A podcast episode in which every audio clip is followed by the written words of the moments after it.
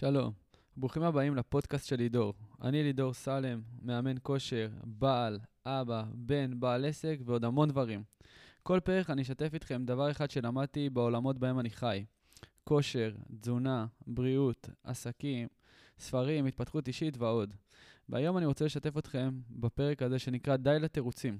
והפרק הזה הוא סולו בשבילי, עם משבר שהיה לי קטן. אשתף אתכם, לפני משהו כמו שנה התחלתי את הפודקאסט ממש בעיצומו של אה, משבר הקורונה, ועשיתי עשרה פרקים, ולפני שהתחלתי בכלל להקליט את הפודקאסט כדי לעודד את עצמי, אז אמרתי לעצמי שבמידה ואני אתמיד ויעשה עשרה פרקים, אני קונה לעצמי ציוד משובח, ציוד טוב, כדי שאני אוכל להקליט כמו שצריך, ולא כל פעם להשאיל מיקרופון מחבר, לסדר מקום, אלא באמת ציוד שיהיה לי ממש נוח וממש כיף לעבוד איתו.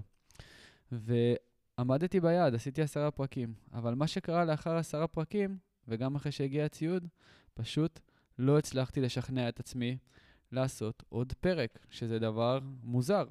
כי, ואני אספר לכם למה, אחד החזון, אחד מהדברים, יותר נכון, מהחלומות והחזון שיש לי לחמש שנים הקרובות, זה שיהיה לי פודקאסט מצליח בתחום הזה של בריאות, כושר, תזונה אה, וכל העולמות האלה שאני פועל בהם היום. ופשוט לא הצלחתי לשים את עצמי, לשבת, להקליט פרק, למרות שהיה כבר פרק מוכן, ופשוט לעשות את זה. just do it, כמו שבנייק אומרים.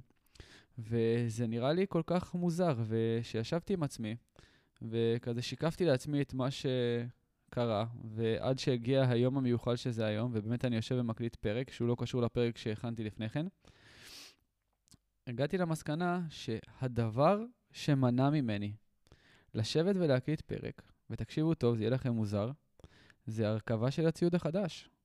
כי קיבלתי הרבה ציוד, ונראה לי מורכב לה... להרכיב אותו, וזה מה שהפריד בין בני לבין החזון שלי, דבר כל כך קטן, דבר של הרכבת ציוד.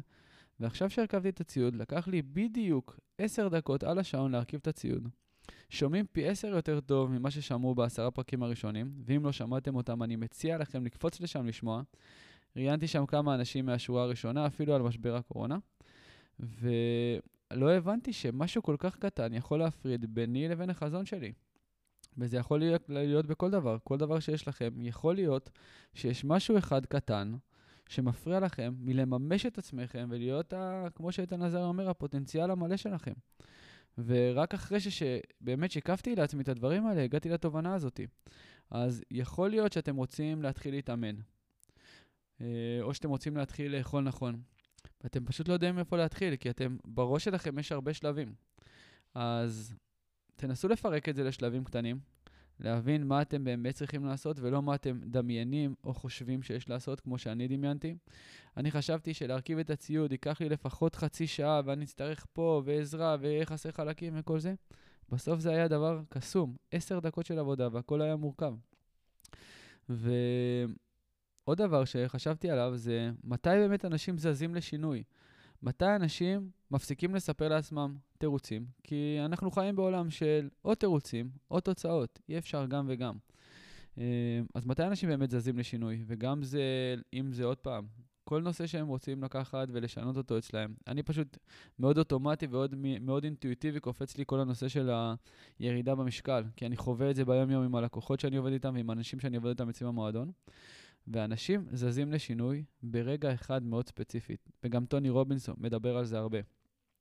יש רגע שנקרא סף רגשי. זה אומר שברגע שכואב לי, מאוד כואב לי, כואב לי לרמה של uh, יום ראשון אני מתחיל דיאטה, וזהו, מעכשיו אני מתחיל ואני מתמיד והכל.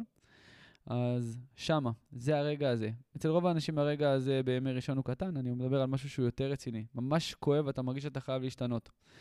אמ, אז שם אנשים באמת זזים לשינוי. ואני חושב שהמעלה שלנו כבני אדם היא לא לחכות שיקרה משהו כדי להשתנות, אלא להשתנות בלי שקרה שום דבר רע, אלא כי אנחנו בוחרים ואנחנו מניעים את עצמנו לפעולה, אה, ולומדים איך להניע את עצמנו בצורה נכונה, כדי לעשות את השינוי שאנחנו רוצים. אז כל אחד צריך לשאול את עצמו את השאלה, מה אני צריך לעשות כדי להעלות לעצמי את הסף הרגשי בכל דבר שאני רוצה לשנות בו? אז אם אתה רוצה להתחיל להתאמן, איך אתה יכול, במרכאות, כן, להכאיב לעצמך, להעלות את הסף הרגשי, כדי שתוכל להתאמן? כי בסופו של דבר, שנינו מבינים, או כולנו פה מבינים, שלהתאמן זה דבר בריא, זה דבר נכון. כל המחקרים מצביעים על כך, וכולנו יודעים את זה. אחרי אימון אחד אתה מרגיש יותר טוב, אחרי שנה, שנתיים אתה מרגיש בן אדם אחר לגמרי.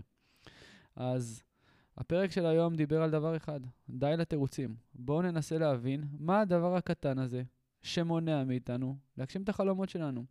ובואו נפרק אותו אולי לשלבים יותר קטנים, ובננסה נקבל באמת תמונת מצב מלאה, מה זה הדבר הזה שמפריד בינינו לבין החלומות שלנו. אז איזה כיף לחזור לפודקאסט הזה, ממש התגעגעתי אליו, עכשיו שאני עושה אותו תוך כדי, אני פשוט נהנה מכל רגע. אמ, אז אם קיבלתם ערך מהפרק הזה, אני מזמין אותו לשתף, לשתף אותו, את הפרק הזה, עם אנשים שאתם אוהבים, וגם אם לא תשתפו אותו, אני עדיין אוהב אתכם. אני הייתי לידור, נתראה בפרק הבא.